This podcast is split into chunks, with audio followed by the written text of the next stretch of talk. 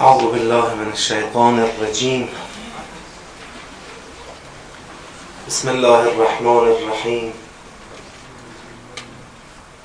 الحمد لله رب العالمين وصلى الله على سيدنا ونبينا أبي القاسم المصطفى محمد. اللهم صل على محمد وعلى آله الطيبين الطاهرين ولعنة الله على أعدائهم أجمعين. من الان الى قیام یوم الدین. عرض سلام و ادب و احترام محضر برادران بزرگوار و خواهران گرامی. خدا رو شکر می‌کنیم که همچنان از نعمت بیبدیل عمر بهرهمندیم.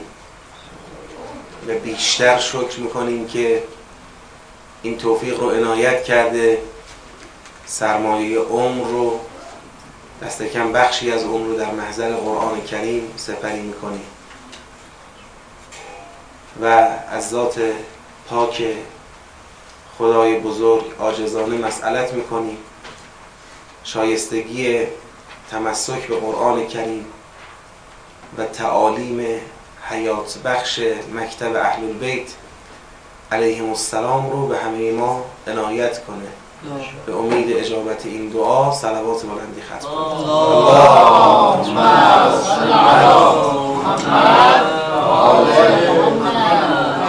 خب ما قراره در محضر سوره قاف باشیم. منتها طبق روال جلسات سوره رو که به پایان میرسونیم سوالاتش رو جواب میدیم. بعد از اون سوره جدید رو آغاز می‌کنیم. رضا دوستان لطف می‌کنن. نه تا سوال فرمودی؟ حدودا نه تا سوال هست. اونا رو می‌پرسن. ما سعی می‌کنیم ظرف نیم ساعت چل دقیقه حد اکثر اینا رو به جواب برسونیم و سوره قاف رو آغاز کنیم. در خدمت هستیم. بسم الله الرحمن الرحیم. سلام عرض می‌کنم خدمت شما بزرگوار دوستان گرامی. اولین سوال این که در آیه 16 آیا زمیر منهم به مؤمنانی که درون جامعه اسلامی برمیگردند منظور اگر منظور همین مؤمنان هستند به چه قرینه ای ما از کجا می‌تونیم بفهمیم که این هم در منهم منظور مؤمنان هست؟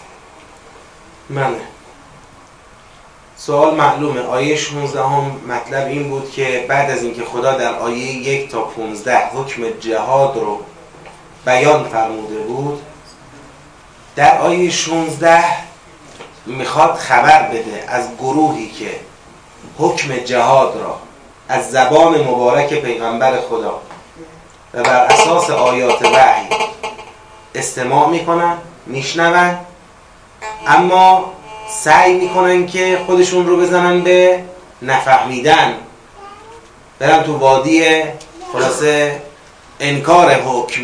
می‌خوان به اون سمت نزدیک بشن این محتوای کلی آیه 16 همه حالا میگن از کجا میگید زمیر منهم برمیگرده به افرادی که در جامعه ایمانی حاضرن؟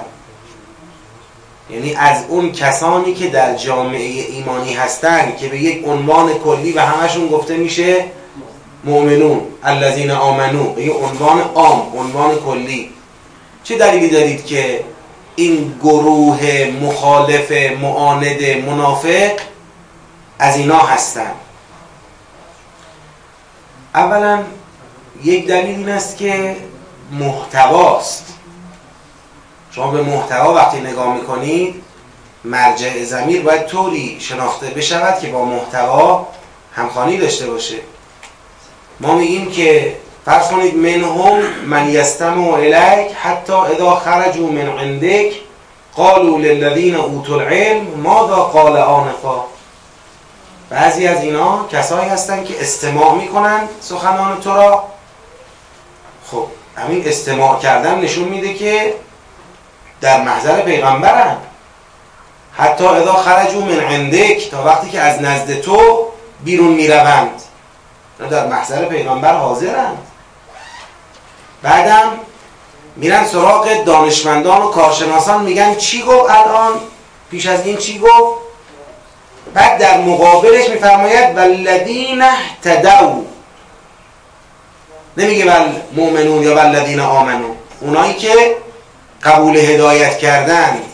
خود این تقابل هم نشون میده که اونا گروه اول کسانی هستند که مطلب را شنیدن ولی هدایتش را قبول نکردن گروه دوم اونایی که هدایت را قبول کردن. محتوا یه قرینه. تقابل با الذین اهتدوا قرینه دوم و سومین قرینه هم ادامه بحثه در اون سیاق بعدی که شروع بحث اینه. و یقول الذین آمنو لولا نزلت سوره. بعد میاد جلوتر میگه فاذا انزلت سوره محکمه و ذکر فیها القتال رأیت الذین فی قلوبهم مرض ینظرون الیک نظر المغشی علیه من الموت. آیه ظاهره. خب این الذین فی قلوبهم مرضی که از حکم قتال ترسیدن. اینا همونایی هستن که در آیات قبلی تلاش می‌کردن اون مطلبی را که شنیدن خود را به نفهمی بزنن. خب این الذین فی قلوبهم مرض یک گروه از الذین آمنو هم یعنی یه کسانی هم که با این رفتار خودشون رو از الذین آمنو جدا می‌کنن. تا قبل از این موضع جزء مؤمنان بودن. اما امروز دیگه بهشون میگیم الذین فی قلوبهم مرضون. بعد میاد تا جلوتر ان الذین ارتدوا علی ادبارهم. اینا اونایی که رو پاشنه ها برگشتن. بعد میاد جلوتر میگه اینا به دشمنان خدا گفتن سنطیعکم فی بعض الامر. اینا کافر نیستن مطلق که بگیم اونوریان و قرائن فراوان خلاصه در سوره از صدر تا زیل سوره دال بر این که اون جریانی که می‌خواد مخالفت کنه از حکم قتال و جهاد جریانی در داخل جامعه اسلامی است. نه یه جریان بیرونی از کفار. مثلا خلا... مخالفت اونها با حکم جهاد یا حکم قتال بی معناست صحیح خب پس اینجا منظور از اوتول علم در همین آیه قالو للذین اوتول علم میشه گفتش که یعنی همون اصحاب پیامبری که از علم و حالا ایمان مثلا حالا تو مصداقش ما می‌تونیم محدودیت ایجاد نکنیم. الذین اوتول علم یعنی اونایی که بهشون علم داده شد. همون در جاهای دیگه قرآن خب اوتول علم خب کسانی هستن که یعنی ایمان دارن نمی‌دونم در خط اصلی پیامبر هستن. اما حالا اینجا که مثلا حالا اینجا که منافقان میرن پیش کسانی که دارای علم هستن یعنی می‌خوان واقعا یعنی منظور پیامبر رو متوجه نشدن و میرن که منظورشون رو از حالا کسایی که بتونن توضیح بدن دربارشون یعنی دنبال یه همچین چیزی بودن یا اینکه نه. ادامه آیه نشون میده که نه دنبال فهمیدن راست نبودن. مطلب مفهوم بوده براشون. اگر واقعا اینا کسایی بودن که براشون سوال پیش آمده رفتن پیش کارشناسا سوال کنن بفهمن. اون وقت آیا بجا بود خدا بگه اولا کردن اینا طبع الله علی قلوبه خاک تو سر اینا کنن.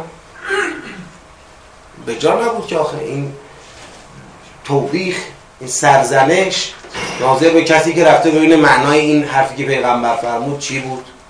از معلومه مقصود اونها از مراجعه به الذین اوتل علم جستجوی معنای حقیقی سخن پیغمبر نیست. مقصودشون بهانه جویی و مخالفت با سخن پیغمبره. حالا چرا سراغ الذین اوتل علم رفتن؟ به این امید که بتونن اون نظر خود را در مخالفت با حکم جهاد براش یه وجهه عالمانه کارشناسانه و قابل قبولی پیدا کنن. اینا به این امید رفتن. حالا هرچند که خدای بزرگ در این آیات از عکس العمل الذین اوتوا العلم سخنی نمیگه. فقط از رفتن اینا به نزد الذین اوتوا العلم حرف می‌زنه.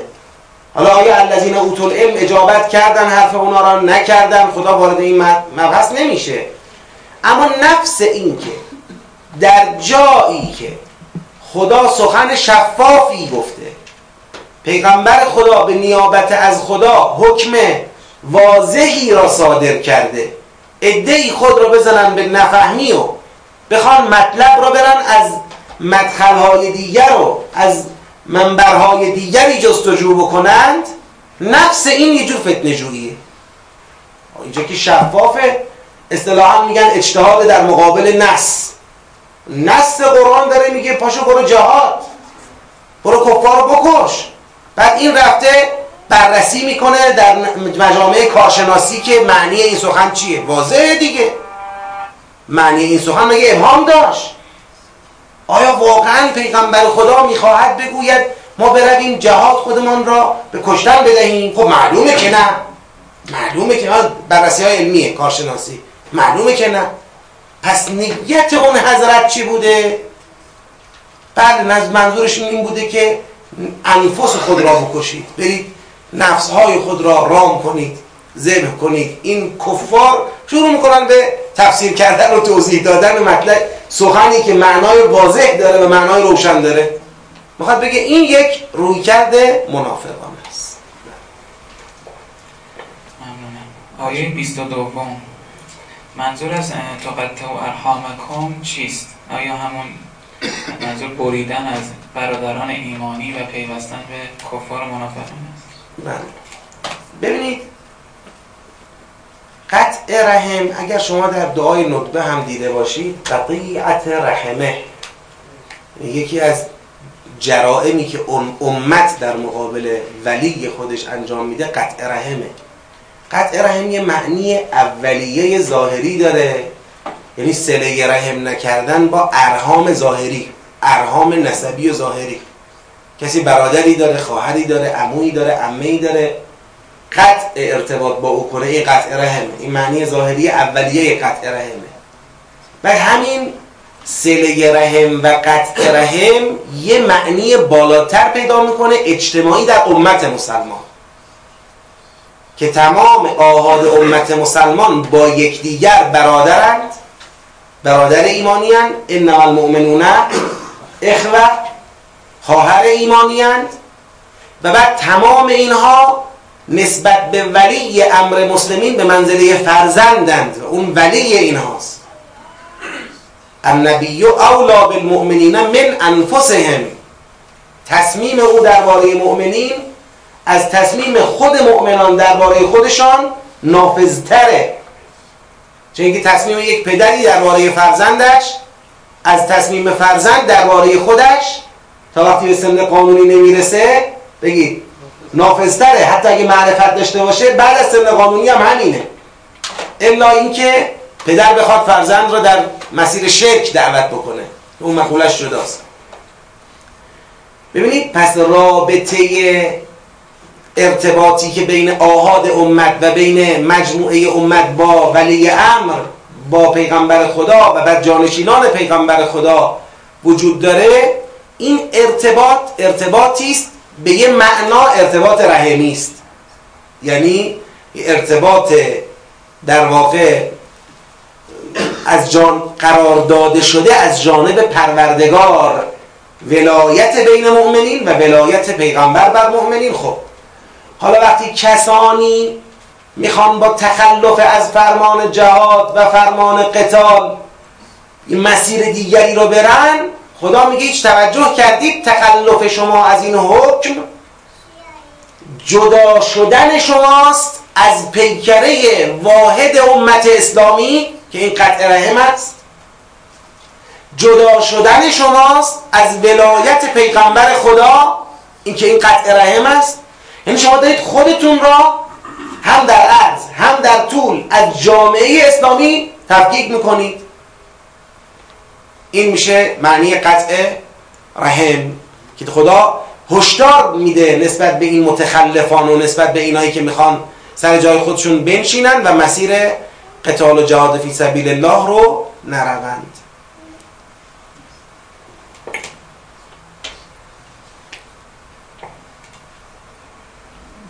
در همین ادامه همین سوال فرمودن که آیا هدف از این تعبیر توجه دادن به محبت بین مؤمنان و دعوت منافقان به بازگشت به جامعه ایمانی است؟ یعنی می‌خواسته یه جوری بیان کنه که منافقان با این عبارت برگردن به جامعه ایمانی؟ حالا این اینم یه استفاده لطیفی است دیگه در حد اینکه ما بگیم معنا لزوما نه معنا که روشنه. حالا اینم یه زاویه دیدیه یه اشاره لطیفیه که خدا از اینجا تقطع و ارحامکم متضمن نوعی مثلا ترغیب به این که این کارو نکنید. بابا اینا جامعه ایمانی برادرای شما خواهرای شما پیغمبر خدا پدر شماست شما از این جامعه جدا نشید. خوبه. ولی لطیف سوال بعدی ذالکه در آیه 26 به اعراض از دستور مستقیم قتال برمیگردد. ذالکه به خصوص آیه 25 برمیگرده. میگه ان الذين ارتدوا على ادبارهم من بعد ما تبین لهم الهدى الشیطان سول لهم و املا اینایی که رو پاشنه ها چرخیدند بعد از اینکه هدایت براشون معلوم بود معلومه. رو پاشنه ها چرخیدند بعد از روشن بودن هدایت تو چه مقوله ای؟ تو مقوله فرمان جهاد بود دیگه. اون که روشنه. اینا که تخلف کردن در واقع روی گردان شدن بعد از روشن بودن هدایت شیطان امر بر اونها زینت داد. شیطان اونها رو به ماندن در دنیا امیدوار کرد. آرزوی ماندن در دنیا رو در دل اونها تقویت کرد. و کسی می‌پرسه چرا؟ چرا اینا در واقع مقهور و مغلوب شیطان شدن در این مسئله؟ شیطان تونست زینت بده بر اونها این تخلف را. چرا شیطان تونست امیدوار کنه اونها رو به ماندن در دنیا و در نتیجه اونها رو پاشنه ها بگردند و از فرمان جهاد تخلف کنند؟ به انهم قالوا للذین کرهوا ما نزل الله. این در واقع می‌خواد اون مقوله مقهور و مغلوب شیطان شدن را ریشه یابی کنه در اون وعده خامی که اینها به کیا دادن؟ به کفار دادن. به الذین کرهوا ما نزل الله دادن که سنطیعکم فی بعض امر. در آیه سی و یک منظور از آزمایش اخبار چیست؟ یه توضیح. بله اون موقع هم که گفتم الان هم خیلی کوتاه عرض می‌کنم. ببینید خدا در ابتدای آیه میفرماید ولنبلونکم حتی نعلم المجاهدین منکم و صابرین حتما حتما حتما آزمایشتون می‌کنیم تا صابرین و مجاهدین از شما را بشناسیم. بدانیم کیا هستن. ببینیم کیا هستن که حاضرن مجاهدت کنند و حاضرن صبر کنند. خب این مرحله اوله. شما با اولین رفتاری که نشون دهنده مجاهدت و صبر شما باشد خبر خبر مجاهدت و صبر شما به خدا بگید می‌رسد دیگه. خدا علیم علا کل شیء دیگه. خدا خبردار میشه که بله شما مجاهدت کردی. شما صبر کردی. درست شد؟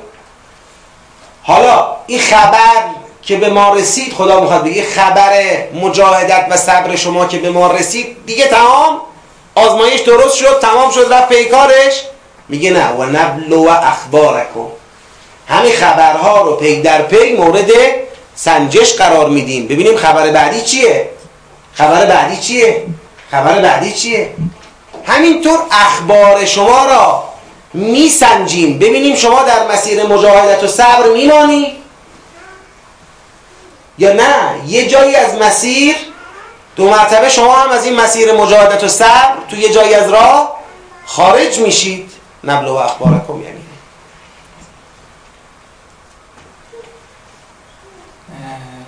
فرمودن که در آیه 36 آیا لازمه ایمان و تقوا بذر جان و مال نیست؟ چون اولش میفرماید انما الحیات چرا؟ هست. یعنی برای اینکه ما ایمان داشته باشیم و تقوا داشته باشیم باید دنیا رو بذاریم کنار. باید دلبسته دنیا نباشیم دیگه. باید اهل انفاق فی سبیل الله باشیم. خدا جانمون رو طلب کرد. کف دست مالمون رو طلب کرد کف دست. خب پس چرا جلوتر میفرماید که اگر تقوا آوردید دیگه چیزی ازتون نمی‌خوام میگه چیزی نمی‌خوایم منتظر همین تیکه سوال بودم. ایشون از اونایی که زرنگ سوال می‌پرسه. خدا نمیگه ما چیزی نمی‌خوایم.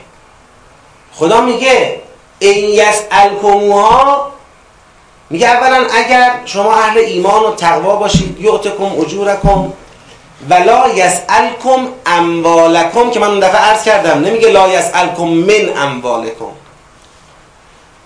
لا یسألکم اموالکم. پس معلومه خدا اینجا یه بحثی مطرح کرد. مسئلت کل اموال. که شما زنده هی حاضر بری دار و ندار تو بدی تحویل حکومت بگی؟ اسلامی هر چی داری. این مقوله را خدا پیاده هم نکرده. در حد تهدید نسبت به اخراج ازغان یه نکته ای گفته. میگه کسانی که حب دنیا تو دلتون متراکمه به خاطر همین حب متراکم دنیا از فرمان جهاد گریزانید. اما وقتی از فرمان جهاد فرار می‌کنید جست نگرانی از دست رفتن دستاوردهای اسلام را به خودتون می‌گیرید.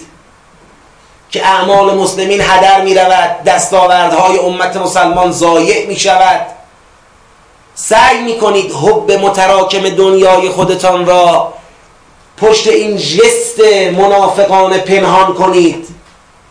یه جوری جلوه بدید که مخالفتتون با حکم جهاد از سر دنیا دوستی نیست از سر دلسوزی برای اسلامه دلسوزی برای مسلمینه میگه حواستون جمع باشه. اگر قرار باشه بر این مسیر منافقانه خودتون پافشاری کنید هر آینه محتمل است که ما فرمان بدهیم هر چه دارید بگید. اون که دیگه جهاد نیست که بگید مسلحت اسلام مسلمین به خطر میفته تو مسلحت اسلام مسلمین به خطر میفته بله ممکن اونجا یه بهانه جور جفت و جور کنی. حالا اگه از شما بخوایم که هر چی داری بیا بده. اون وقت کار می‌کنی؟ اون وقته که بخل میورزید و معلوم می‌شود که شما اگر مخالف حکم جهاد بودید علتش چی بود؟ حب دنیا بود. نه علتش نگرانی شما برای اسلام مسلمین. شما متکی به ثروت و قدرت و دار و ندارتون که حاضرم نیستید از دستش بدید. قرار باشه به خاک سیاه بشینید و قرار باشه فقیر بشید و هیچی نداشته باشید. خب اونجا مقاومت می‌کنید. این در واقع در حد تلنگری است. خدا چی میگه؟ میگه اگر ایمان و تقوا داشتید که تو مسیر انفاق و جهاد هستید به طور طبیعی اجرتونم می‌برید به طور طبیعی. کار به مسئلت اموال هم به قصد لو دادن شما بگید. نمی‌کشد که بگیم ما هر چی داری بیا بده بینیم که شما اینجا دست و پات بلرزه. کار به اینجا نمی‌رسه. ما دنبال نیستیم کسی رو افشا کنیم. همون ابتدا خدا فرمود اگر می‌خواستیم به سیما اینها را به چهره چه می‌کردیم؟ میشناسوندیم به تو ای پیغمبر. اما از اون طرف اگر تو مسیر ایمان و تو مسیر جهاد نباشید بخل بورزید خدا اینجا نمیگه حتما من این کارو می‌کنم. این در حد یک راهبرد اینو تلنگر یه تلنگری می‌خواد بزنه. می‌خواد بگه اگر اموالتون رو مسئلت کنیم اون وقت لو میرید از غانتون آشکار میشه. لذا میگه این یسألکموها فیخفکم تبخلو و یخرج افغانکم. اونی که واقعا مؤمن و متقی است حتی اگر خدا ازش اموالش را به کلهی مسئلت کند بخل نمیورزد. چه اینکه از جانش هم بخل نورزیده. اصلا این تلنگر برای او نیست که ما بخوایم او رو اینجوری افشا کنیم آشکار کنیم. بلکه مال این کسانیه که سعی می‌کنن خودشون رو طرفدار مسائل اسلام و مسلمین جلوه بدن در حالی که مشکل اصلیشون حب دنیاست این مسئله حب دنیا شامل اون کسانی هم بوده که در ابتدای سوره میفرماید که چرا سوره نازل نمیشه. درسته؟ یعنی ممکنه یه همچین اون کسانی که در ابتدای سوره گفته میشه میگن چرا سوره نازل نمیشه اونا که کل مؤمنینن یقول الذین آمنوا لولا نزلت سوره. یعنی اما یه گروهشون اونایی که وقتی سوره نازل شد اینا مرتد میشن و پشیمان میشن و میترسن. کسانی هستن که حب دنیا داشتن. بله. یعنی بقیه کسان حب دنیا رو نداشتن رو حب یعنی حب دنیا گرفتارشون نکرده دیگه. تو مسیر دوری از حب دنیا. نه لزوما بگیم مطلقا حب دنیا هیچکی نداشته که. نه. آیا می توان با توجه به بیان سوره به کار بردن لفظ ارهام خطاب کردن منافقان با بقیه مؤمنین و غیره. این نتیجه را گرفت که هدف سوره بیشتر دعوت منافقان به بازگشت به جامعه ایمانی است و نه ترد آنها و هشدار به مؤمنین درباره ایشان. این مقدار که بگیم سوره 47 پرونده الذین فی قلوبهم مرض را مختومه نمی کند.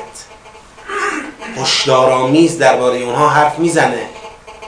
ولی اونها رو در آخر خط معرفی نمی کند. فقط داره میگه یه حرفایی رو که اولا خودشون برگردن ثانیا مؤمنین فریب اونها رو نخورن. من این مقدار رو قبول دارم. و دیگه پرونده کجا مختوم اعلام میشه؟ سوره فتح. شما به سوره فتح که می‌رسید سوره فتح فضاش بعد از سوره 47 که دیگه اونجا یه جریان هایی دیگه تثبیت شده از جریان های نفاقی که مصمما بر اینکه همراه پیغمبر خدا در این جبهه جهانی علیه کفر شرکت بفرمایید. نه. دیگه اونجا پرونده مختوم است. اما که بگیم لسان لسان مثلا محبت آمیزه نیست. از اول تا آخر هشداره و گزنده است و سنگینه. لکن هنوز پرونده مختومه نیست. محتمل برگردن بر خب دو تا سوال کلی هم هست. یکی اینکه به نظر می‌رسد دستور دستور مقابله با کفار در سوره های مدنی و سوره های مکی فرقی اساسی با هم دارند در سوره های مکی بیشتر تهدید کفار به عذاب قیامت مطرح است و بسیار دیده می شود که خداوند متعال به پیامبر صلی الله علیه و آله و سلم دستور رها کردن کفار را می‌دهد.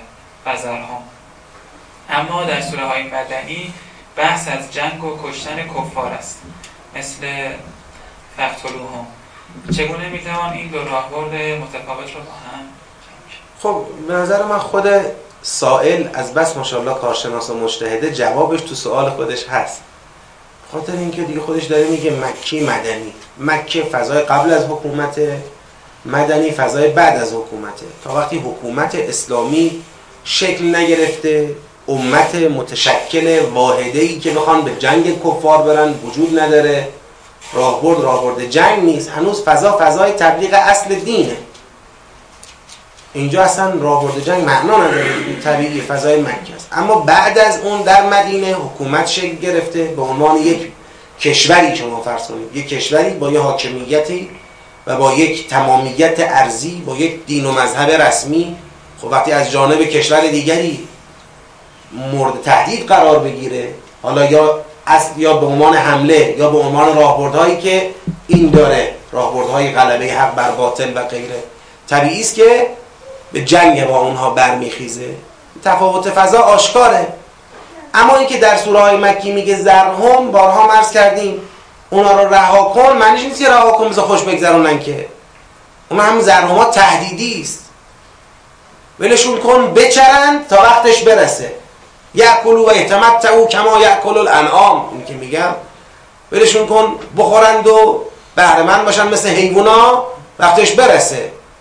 ولشون کنها در فضای ارفاق قائل شدن نیست.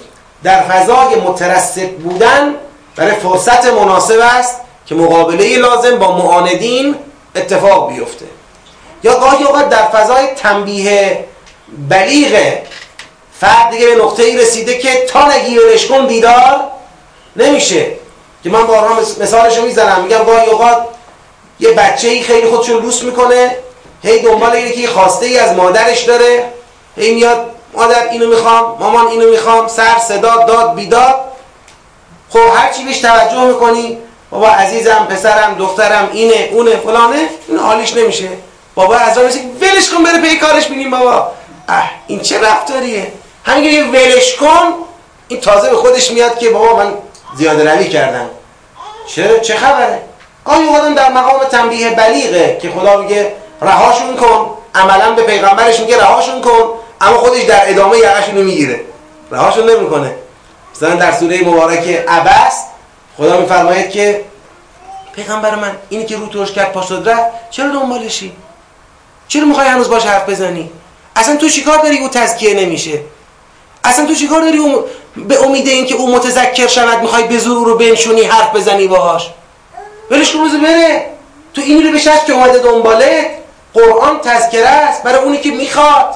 قرآن در صحف مکرمه است مرفوع است متحره است به عیدی سفر است کرامن برره است. کلی میگه میگه. بعد میگه خب حتما خدا خودش بلش می‌کنه. بعد خدا میگه قتل الانسان و ما اکبره. تازه دست میشه با همینی که الان تو آیات قبلی به پیغمبرش گفت ولش کن. قتل الانسان و ما اکبره چقدر این ناسپاسه چقدر این نمک نشناسه. گاهی هم اینطوریه. فضای مکی مدنی هم لزوما فضای ازمانی نیست. ما بگیم فقط یه زمان زمان مکی یه زمان زمان مدنی الان ما تو زمان مدنی هستیم دیگه مکی جا نداره. تفاوت رتبی دارن. همون موقعی که جامعه اسلامی در وضعیت مدنیه مواجهه جامعه اسلامی با بعضی از جوامع کفر مواجهه تبلیغ اسلامه مواجهه مکی که قرآن بارها میگه خیلی ها توی با کفار مواجه بشی اصلا هنوز اسلام به گوششون نرسیده. فرصت بهشون بده گوش بدن بفهمن تحلیل کنن بررسی کنن. بعد پس فضای تبلیغ اسلام یه فضایی است. فضای محافظت از تمامیت ارزی اسلام و مسلمین و همینطور توسعه اسلام و مسلمین در سراسر جهان یه فضای دیگر است. در فضای کلی سوره ما به سه جریان مردم برمیخوریم. مؤمنان کفار و کافرین مستضعف. اما توی سه آیه ابتدایی سوره فقط دو گروه رو نام می‌بره. مؤمنین و کفار. و در آیه سوم اون مثلی که می‌زنه میگه ما این مثل رو برای مردم می‌زنیم. خب برمیگرده به همون دوتا آیه قبلیش که فقط مؤمنین و کفار هستن. و کلمه الناس که توی آیه سوم اومده آیا اون کفار مستضعف جایگاهی نداشتن توی این مثال؟ یا جزء هم کفار من سوال یه خورده دقتش رو بیشتر کنم. اینکه در فضای سوره به سه گروه برمیخوریم نه. در فضای سوره دو گروه. یا بگیم سه گروه به این تعریف. یه گروه کفاری که حربی و مستحق جنگ. یه گروه مؤمنانی که آماده جنگ با اونا. یه گروه منافقانی که حاضر به جنگ با اونا نیستن. اون چیزی که شما ازش صحبت کردید گروه چهارمی میشه که کفار مستضعفی که سر جنگ با اسلام مسلمین هم ندارن. اسلام به گوشون نرسیده که اصلا سوره وارد بحث اونا نمی شود سوره ممتحنه می شود سوره ممتحنه وارد این بحث میشه. میگه اون کفاری که سر دین با شما جنگ ندارن شما مانعی نداره که با اونا رابطه به بر رو قصد داشته باشید. نمیگیم شما برید هر کی تو دنیا کافر بود گردنشو بزنید. باش بجنگید باش دعوا داشته باشید نه کافر داریم کافر داریم. جوامع کفری هستن که می‌خوان اسلام نباشه. شما بخواید اونا نباشن. یه عدهشون هم هستن که من نمی‌دونم اصلا اسلام چیه. جنگی ندارن اصلا سر دین سر دیانت با مسلمین جنگی ندارن. خدا به اونا میگه تو الیهم تبروهم. به اونا خوبی کنید اتفاقا. بر اساس عدالت اونها مورد نیکی قرار بدید. که همین اصلا مقدمات ای بسا جلب شدن اونها رو هم فراهم می‌کنه دیگه. پس این سوره اصلا به اون گروه وارد نشده به بحث اونها حالا اینجا هم که میگه خدا برای مردم مثل می‌زنه دیگه نظر به عنوان خاصی نداره. مردمی که مخاطب این سخنانند با شنیدن این سخنان تکلیف کفار حربی و مؤمنین واقعی رو می‌فهمن که هر کدوم چیه. مقصود این متشکرم. صلوات بر محمد و